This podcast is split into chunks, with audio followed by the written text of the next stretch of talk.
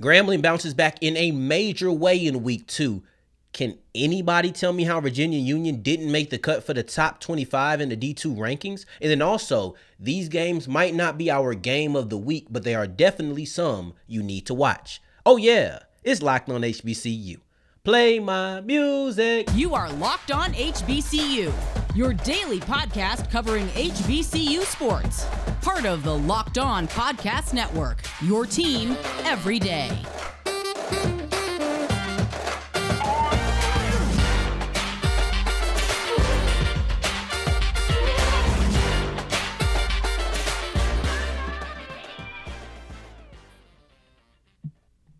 What's going on, family? Welcome back to another episode of the Locked On HBCU podcast, your number one daily one stop shop for everything HBCU athletics, Monday through Friday. Part of the Locked On Podcast Network, your team every day. And I, of course, am Darian Gray, aka the Mouth of the South, Texas Southern alum and former TSU Herald Sports editor. Thank you for going on this journey with me, making Locked On HBCU your first listen of the day every day. And remember, just because the mic cuts off does not mean that the journey is over. It just means it's time to follow me on Twitter at South Exclusives. And I want to hop out and I want to talk about Grambling because I feel as if they bounced back in a major way in week two. They lost to Arkansas State in week one. And if you remember, I want to say I spent the lion's share of the first half of last week just talking about how these week one matchups don't mean too much, especially when these week one matchups come up against an FBS opponent.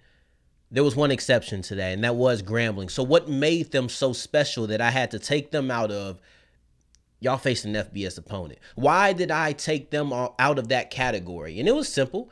It wasn't about who they played. It wasn't about the result of the game because those are the things that I said don't really matter when you're talking about FBS opponents. It was because of penalties. I felt like there was a lack of discipline. Now, this is week one in a new regime. There are no tendencies.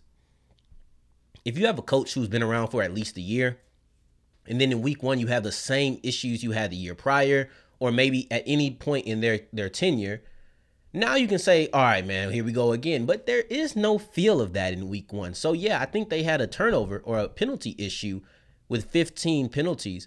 However, it's not a tendency yet. I do feel like it was something you needed to be concerned about and something you needed to nip in the bud basically immediately. There is no winning if you're going to continue to shoot yourself in the foot because they had pre-snap penalties, right? You don't want penalties at all. However, pre-snap penalties to me show a disconnect, not not just the coaching staff, but a disconnect between the coaching staff and the players. I think that's the difference, truly. You know, that's where I sit down and I say, okay, what's going on? Why do you have so many delayed games? What's going on with the communication? So now let's look at the penalties and the difference between week one to week two. So in week one, you have 15 penalties by Grambling.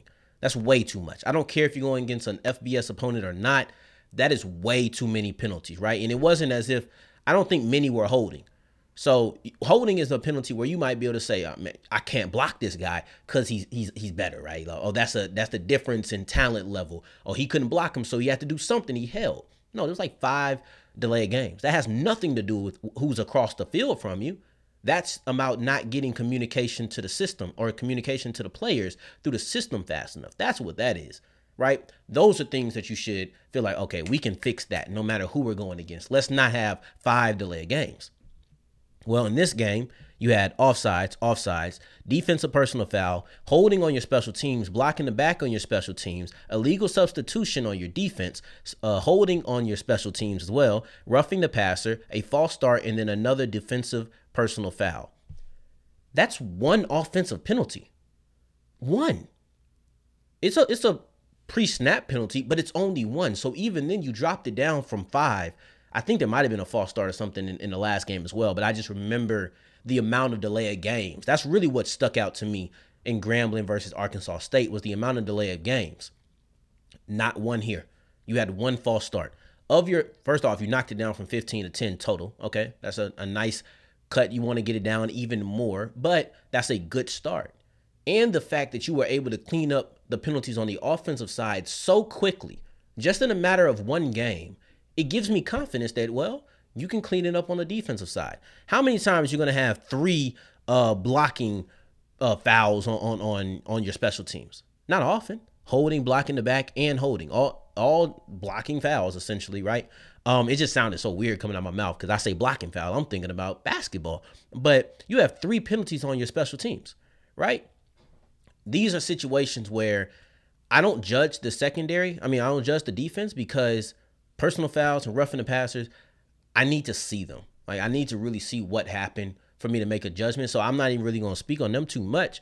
You would you would hate to see offsides a couple of times against Jackson State this week, but you know sometimes those happen. I don't know if you lined up in a neutral zone. I don't know if you're trying to test the the snap. I don't know what it was. Right, delay a game was easy for me to point out because I can say, all right, you got to get that better. And there were no or one pre-snap penalty, and you saw it in the way that the offense operated right? And I, I could speak statistically, and we're going to get to that in a second. But at the same time, it just ran smoother.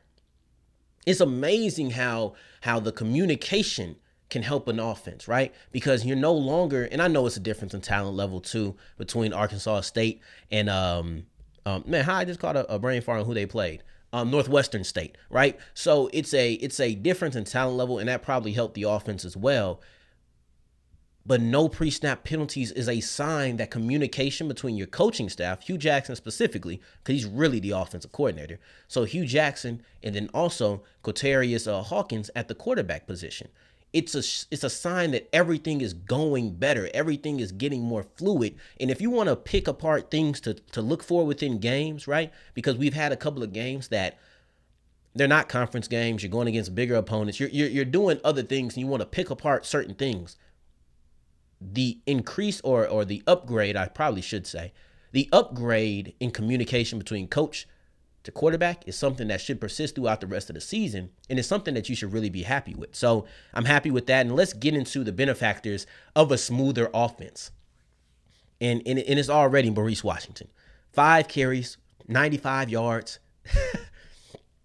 you probably would want him to get to a to 100 um, I did like, come on, give him the rock one more time. He was he was rattling off at 19 a pop. He had a 61 yard carry, and even if you want to take that out, even if you want to take out the 61 yard carry, he still averaged eight yards a pop. So let's not act like it was just one run that carried everything, right?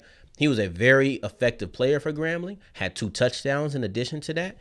Um, Quaterius Hawkins, like I said, at the quarterback position, um, I don't think there's as much of a, a controversy as I said last week. Um, it seems like this is their guy and they're going to roll with them. He threw the ball, had three wide receivers with more than 80 yards. Three of them had 70 yard or more uh, catches, like, right? One play that was 70 or more yards. And then also a wide receiver with 20 or more yards. You took those four wide receivers and you add that running running back, right? You add you add Washington's 61 yard carry. That's five plays of explosive yards. That's five of them. That's impressive. That's something you want to persist. And as somebody who has called Grambling their dark horse to come out the West, right? I'm not sure if they're going to win it, but I think that people have, there's people who are talking down on Grambling and think they might come in like fourth, right? I think they're competing for first. As somebody who believes that, I really hope this is the Grambling that we're going to see all season long. I think they can clean up these penalties to where they're only getting six, seven a game. I, I really do. And I think that their improved discipline from week one to week two will extend to the defense going into week three. As we continue rolling with the episode, however, we're going to talk about Virginia Union, who they had what I believe is the victory of the year, and they're not even a top 25 team afterwards. To me, that's ridiculous. Before we get into that, I want to tell you about Bet Online. It's the, it's the number one place to make your watching experience even better. I could sit here, watch a game, root for somebody, think somebody's going to win, because we all predict who we think's going to win. But then I can go to Bet Online and actually get some money with it when I'm right. Because, you know, I, I, listen to Locked On HBCU. I listen to, to our conference shows. I listen to our NFL shows. And Locked On got me right. I know exactly what I'm to do when I'm betting. Well, now let's go make some money on Bet Online. They have the best odds than anywhere you can find out. You look at Bet Online, they are also the most versatile. They have football, basketball, combat sports, baseball, hockey, anything you want, esports.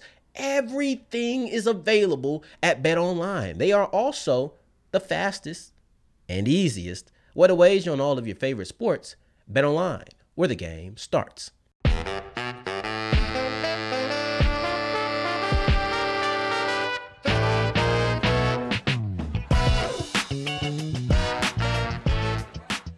As we keep on rolling on today's episode of Locked on HBCU, I appreciate you for making us your first listen of the day every day. And today's word of the day is broadside, and it means a strongly worded attack. Now, I might go on the broadside right now on the AFCA polls because how, tell me this, how is Virginia Union not a top 25 Division 2 team? Riddle me that, Batman. You know, I came on here earlier in the week and I said, I think that Virginia Union has the best HBCU victory of the year and it will stay that way. That's how big and how major not only I feel, right? Not, not, it's not how major I feel this victory is. That's how major this victory is. Like it's there's no I feel about it. It's it's in concrete. I thought this was going to be the win that put Virginia Union on the map. I thought this was going to be the win that got Virginia Union some respect, made made some some waves in the D2 rankings for the AFCA. I thought this was going to be the the game that got Jada Byers on the radar. Now, I think the last two kind of happened, but the first two not at all. I don't see any respect for Virginia Union. I don't feel like this put them on the map. It should have. Now, there was some waves made. There was some waves made. Um, first off, Jada Byers is the D2Football.com offensive player of the week. You had 319 yards. It's pretty hard to deny 319 yards on the ground, right? it's not a it's not a, a quarterback throwing. This is like a wide receiver getting 319 yards. It's a running back getting 319 yards. This is a this is an achievement that's pretty hard to really deny, right? This is a CIAA record. This is this is a situation where Virginia Union might have been denied respect, but there was no way to do that for Jada Byers. He he undoubtedly had the best performance in the D2 ranks over the week, right? So that's okay, cool, whatever. This did make some waves. Valdosta State dropped 12 spots, but somehow, some way, even though they could measure the impact of a loss on Valdosta State, I believe that the AFCA incorrectly estimated the value of a win for Virginia Union. This is this is disappointing, right? So all that negative reaction for Valdosta somebody had to beat him. It should be an equal, right? Well, I think that's Newton's law. Uh, for every reaction, there's an equal or opposite reaction. Um, I've been out of school with that kind of stuff for a long time, but I think that's right. I I think that's right. Um, but yeah, there should be an equal or or uh, opposite positive reaction for Virginia Union that just is not here. Let's remember in this same poll, right? This is we're not going around. In the same AFCA poll, Valdosta State was number three. Unfortunately, with the way that their website is set up, I can't go look at week two's rankings, right? So they always tell you the top 25, and then they're also going to be those teams that got votes but didn't make the cut. That's where Virginia Union sits right now. They sit in that got votes but didn't make the cut. I want to know where they were last week. If they were getting any votes for the top 25 last week, they 100% should be in it this week. Um, most times, if you defeat a team that is top three in rankings, you are going to make that jump. This is something that Coach Parker said. He said if it happened to be the big boys, Alabama, Georgia, they had lost, whoever beat them would be ranked in the top 25. I 100% agree with that. If somebody had beat Bama or Georgia, that team would move up heavily, right? Like we look at Florida who knocked off Utah and they went from unranked to man, I think they might have been like 12 or something. I could be wrong. They were either 12 or 20. They played Kentucky and it was a match of 12 versus 20. So Florida either moved to uh, 12 or 20 after that that game. And they beat Utah at number 7. Union beat Valdosta at number 3, the runner up to the D2 championships. I don't think there was enough movement. They did get more votes to be in the top 25, but not enough in my opinion. And it's not as if this was just one game and they were they were poor the first game. No, they they knocked off Lynchburg 77 to nothing. 77 to nothing. Like I I, I laugh because I, I sometimes don't understand, and Coach Parker mentioned how he wishes that computers just came in for this because take the human emotion out of it. This is a major victory that deserves a top 25 placement, and you blew out the last opponent 77 to nothing. So you've put up a total of 132 points over the last two two weeks. And 45 of them came against a top three ranked team. This is a, a victory that I think is hard to minimize, but somehow the AFCA voters have done it by making Virginia Union not only not top 25, they're 27th ranked. I looked at the points. They're they're 27th ranked. I just don't understand how you came to this conclusion after a victory of that magnitude. It just doesn't make sense to me, right? A dominant week one, follow it up by knocking off a top three team, and this is the respect they get. Um, I really do wish that I knew what last week's ranking looked like. Let's look at this week's top 25 because you did have two teams who jumped into the top 25, though they were unranked last week. And that's Saginaw Valley State. They beat Bowie. They went from unranked to 23. Bowie was only number nine. Then you look at Minnesota State. They knocked off Minnesota Duluth, who was also unranked, and they went from not ranked to 24. Neither one of those victories are better than Union's victory over Valdosta State. Now, this is why knowing the previous week is important because you can sit here and say that neither one of these wins are better. How did they jump from unranked to ranked? Um, who knows? Maybe they were right on the precipice and they got in. While Virginia Union, they didn't have any votes for the top 25. So now they make they have to make a larger jump. I don't know. I do know that I believe that this this victory was worthy of a top 25 placement, but unfortunately they did not get it. Um, this is something that Coach Parker said, and I I will leave off with with this. He said you beat them, talking about Valdosta State, at their place. I think that speaks volumes about the type of program that you have, and it did deserve some form of national recognition. So now they're sitting there at 27, hoping that somebody falls off so that they can get into the top 25 when they really earned it themselves through their own victory. If you got the answer on how they not top 25, please let me know. If you have a screenshot of last week's um, poll at South Exclusive, please drop it at me because I want to know and I want to be able to gauge it. I just couldn't find it. I've, I've admitted I'm not the most technologically savvy guy at my age, but I I couldn't find it. I don't think it's out there. I don't think they they keep track of it. It's just every week it's new, and they tell you what the previous rankings were for those teams in the top 25. But I don't get to see those teams who didn't make the cut. Now going forward, Going forward, we have some games that you need to watch this week. They don't quite make the cut for our game of the week. We'll talk about that on tomorrow's episode. But these are still some games you need to watch.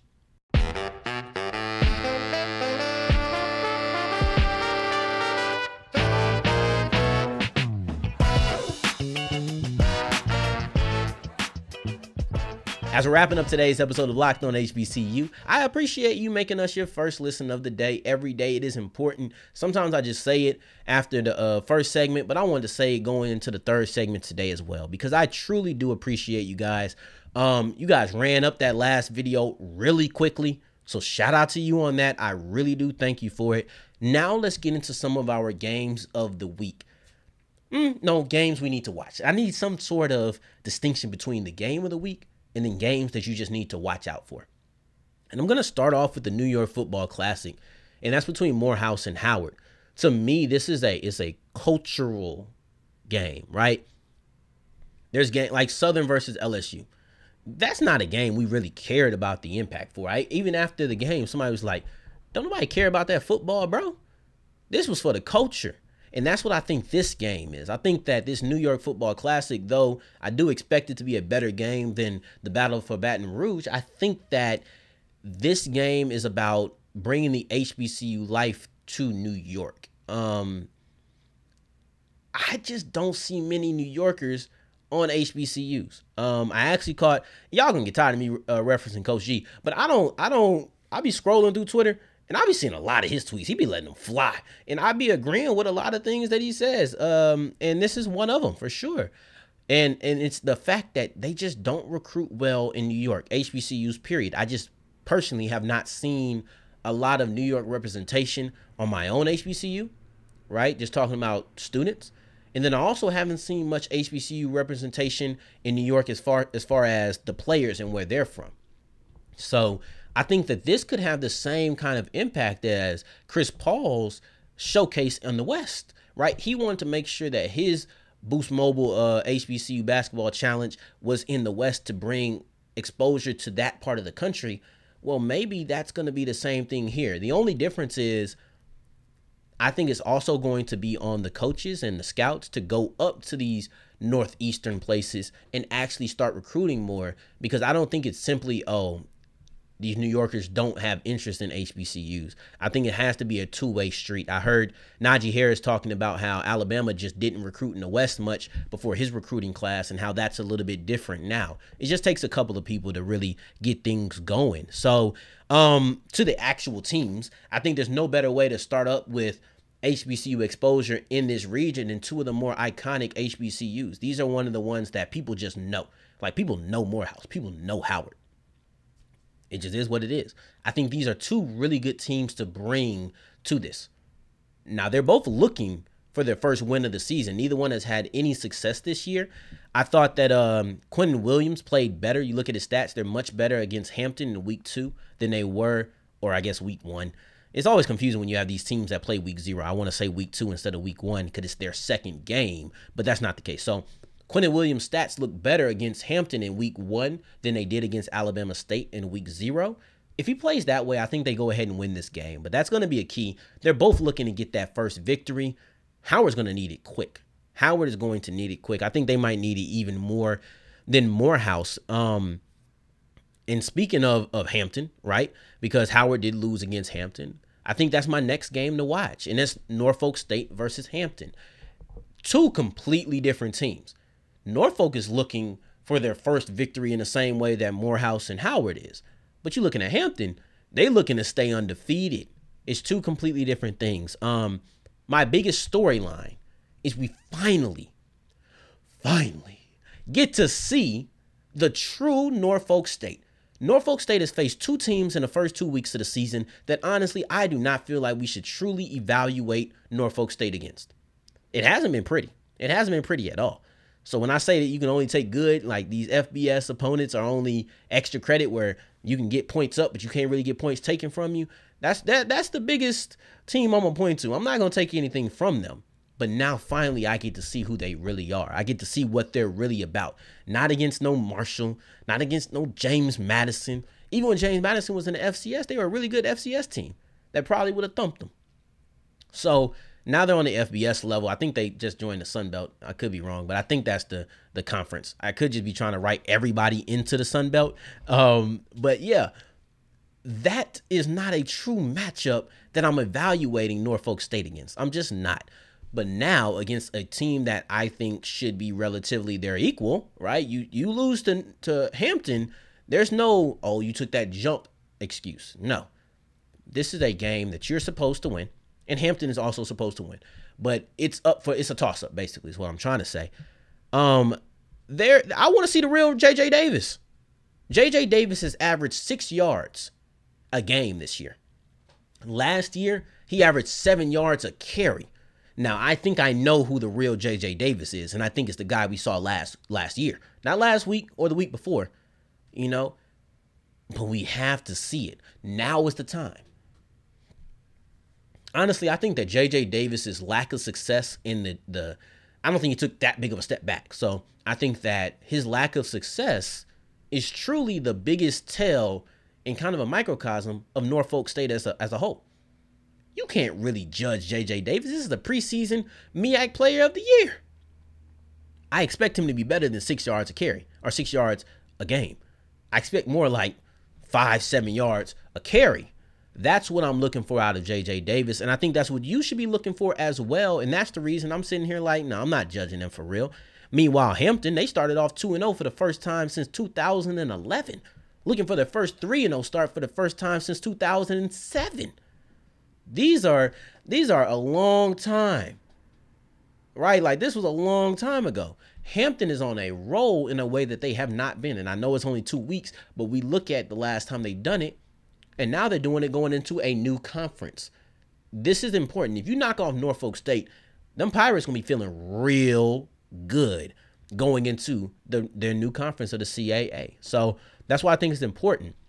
And honestly, this Hampton versus Norfolk State game, of all the games that I'm putting in the need to watch category, I think this is the game that might be the hardest to pick the winner of. I really don't know what Norfolk State is. I do not know. In Hampton, they playing like I ain't seen them play before. All right. Now, with that being said, let's get into our final game to watch, but it's not our game of the week, and that's Jackson State versus Grambling. Um, I knew I didn't want to make Jackson State the game of the week, not three weeks in a row. Um, just no. I think there's some high profile matchups that you can maybe point to, and they'll probably have another game of the week later on down the road, but not this week. Not this week against Grambling. And honestly, it's not even a game to watch from Jackson State's point of view, in my opinion. I'm looking at it from Hue Jackson and Grambling. Um, Hue Jackson did not um, adopt a, a, a weakling program. That's not what he did. He didn't adopt a, a program that is trying to rebuild. They had a bad year last year, but they're used to winning. And I can guarantee you that Grambling fans, Gram fam has not gotten used to losing in a way where, okay, we, we might need to build up. They're probably looking for immediate success, and I've talked about this. They're not a school who, oh, you knocked off one of the lesser teams in a division, we happy. No, this is a school and a fan base, in my opinion, that is looking for high level victories. I'm looking at Jackson State. I'm looking at Southern. These are two big time games, Alcorn as well.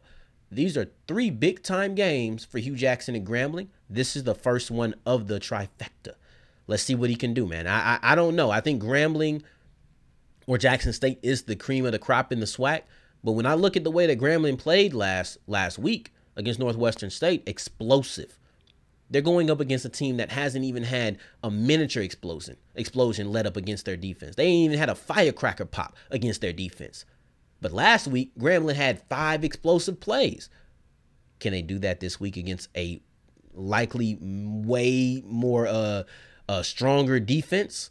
We'll see. This is things that we we really need to watch. But Grambling versus Jackson State might not have made the cut but you definitely need to watch these games. I'm looking at the New York Football Classic, Morehouse versus Howard, Hampton versus Norfolk, and then Jackson State versus Grambling. These didn't make the cut, but these are some games you need to watch, and I appreciate you for making us your first listen of the day every single day. If you appreciated these games you need to watch, you're really going to appreciate the game of the week, and that is Southern versus Texas Southern in Arlington, Texas. Yep, the Arlington Football Showdown. That is our game of the week, and we'll be talking about that on tomorrow's episode. That's going to be everything we break down on Friday. Now, for your second listen of the day, make sure you guys are checking out our conference shows like Locked on ACC with Candace Cooper, friend of the show, Locked on SEC, who, if they want to be friend of the show, they can be. I'm, I'm always welcome for it. Um, and then also Locked on Pac 12, Big 12, and then can't forget about the Sun Belt. Shout out to my fellow non Power 5 um, conference show. So, in the meantime, in between time, if you're looking for me, look at that lower third on the bottom of the screen that I'm still not confident enough to point at. And follow me on Twitter at South Exclusives. Until the next time that we hear each other, family, take care, stay blessed. Peace.